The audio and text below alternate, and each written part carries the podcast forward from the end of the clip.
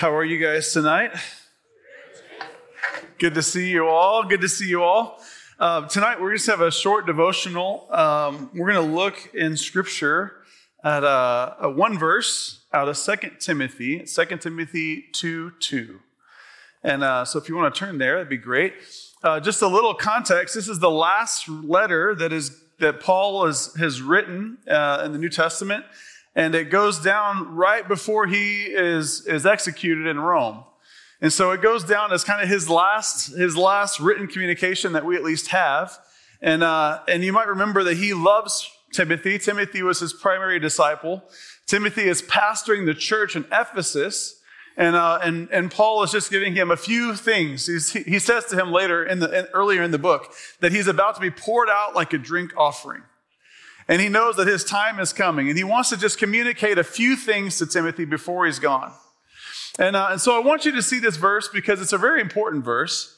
And, uh, and it says this it says, What you've heard me say in the presence of many witnesses, entrust to faithful men who will be able to teach others also. Have you heard this verse before? There's a, a lot more in 1st and 2nd Timothy, Paul's instructions specifically to Tim- Timothy as a leader. But we're just going to look at this one today, and I want you to count for a second how many generations of leadership do we see in this one verse? How many do you count in there? I heard a three. Any other guesses? I count four. So you have Paul, the one talking. He says to Timothy, What you have heard me say, pass on to who? Faithful men who will in turn teach others. So I want to introduce this idea to you that, that discipleship, as we see it in the New Testament, is a four generation task. Have you ever heard that before? So it's not enough for Paul to say to Timothy, Do all the things that I've taught you to do, Timothy. Be a faithful disciple. What you've heard me say, I want you to accomplish fully. He says, very similar to what Jesus said, what you've heard me say, pass on to others. In the Great Commission, Jesus tells his disciples to go make disciples of all nations, baptizing them and teaching who? Teaching these new disciples to obey all that I've commanded you. So there's an inherent piece to this that we have to understand really well. If we're going to obey the Great Commission, it's not enough to know what Jesus commanded us and to obey it. What is the command? It's to teach others to obey what Jesus commanded them. There's an assumption that the disciples of Jesus not only know Jesus' commands, but they live by them and can teach others to do the same. The way that Paul wrote this in 2 Timothy adds that secondary layer that you, pass on to others who will in turn teach others. So let's just, let's just visually demonstrate this for a minute. I need a couple volunteers. Uh, who's willing to be my disciple for the next few moments? I need three of you. All right, there's one. Who else? Who else? All right, I got one standing up. Um, Greg Hilgemeyer, I saw you wanted to volunteer, so I got Greg. Hey, on your way, why don't you go ahead and get three disciples as well? Bring, bring three with you, okay? Find, find three disciples, people who are going to obey your teaching and, uh, and follow. Oh, and you new disciples, by the way, get three with you, by the way. We got four generations. So, new disciples, you need to get three disciples with you as well. So, my disciples, come on up here with me, please. I'm going to stand over here on this side. So, my, my, my first three, uh, come on up here and stand next to me. And then uh, have your three stand on your right. I'm going to have you stand here, Greg. And, uh, and uh, march in order. March in order. So, so, where's my first three here? You're, you're, you're one of them. Come on over here and come on over here. You're one.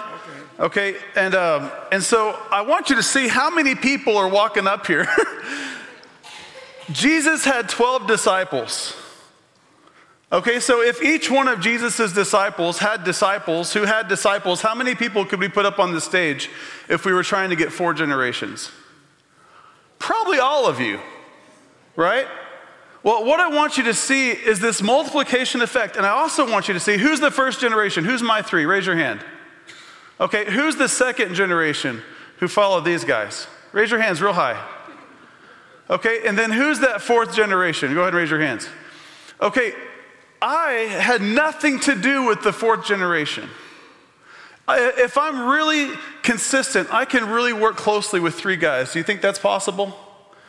Yeah. And I might have a little influence in their nine, right? Maybe a little. But I have no way to spend time with three and nine, and then what was the third one? Would be 27 people.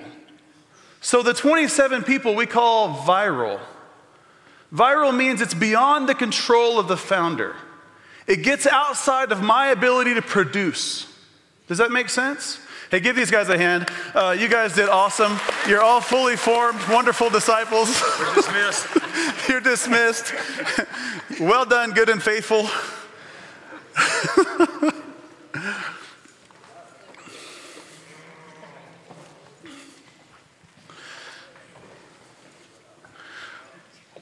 Why, why is this important? Why is this a fun little exercise we can do for a few minutes on a Wednesday?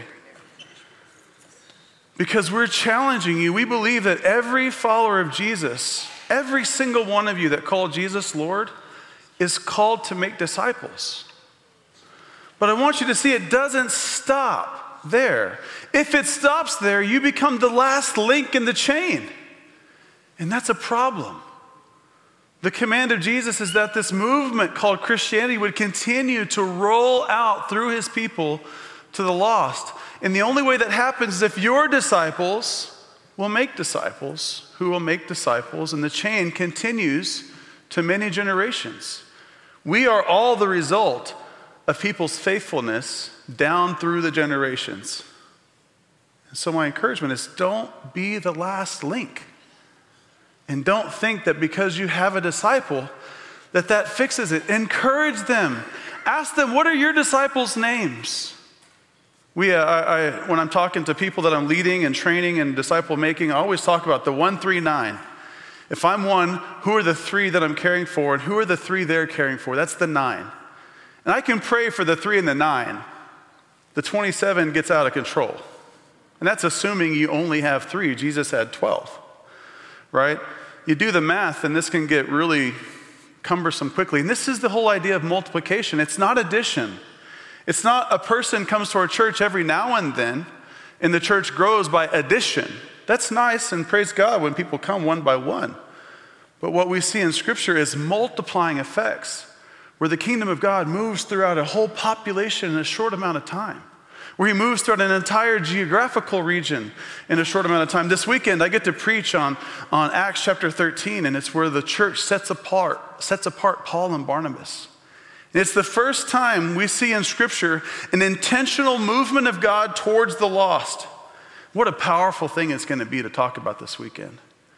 But I want you to tell, I want to tell you, it's no less powerful today. And if each one of us will understand that God wants to use us to reach not just one, but two, and pray for four generations of disciples, we won't be able to, we won't be able to contain the disciples in a building like this. We can't build the building big enough to contain the disciples. The work of the Lord can go so much further and so much farther than we could ever ask or imagine. And that's what Scripture talks about. I'll give you one little, one little thing. There's this parable, you've, you've heard it. It's the parable of the soils. You've heard this story, right? The first soil, they throw the seeds out there, and the seeds don't even take root. They get eaten up by the birds before anything happens. And there's a second soil where they grow up just a little bit, but it says the, the cares of the world, the sun scorches them, and they're burnt out. So it's like a believer that just gets started, but then loses their faith. And then you have a third soil where it says they grow up, but some, the enemy sows tares among them. You remember this story? And here's the crazy thing they look perfectly fine, but they never bear fruit. Think about that. And then the fourth soil, and not only is it healthy, but what kind of fruit does it bear? Does anybody remember? A hundredfold. Healthy, fruitful disciple making is not an addition type of problem, it's a multiplication problem. Now, I can tell you, I'm not sure that I have borne a hundredfold fruit in my Christian walk.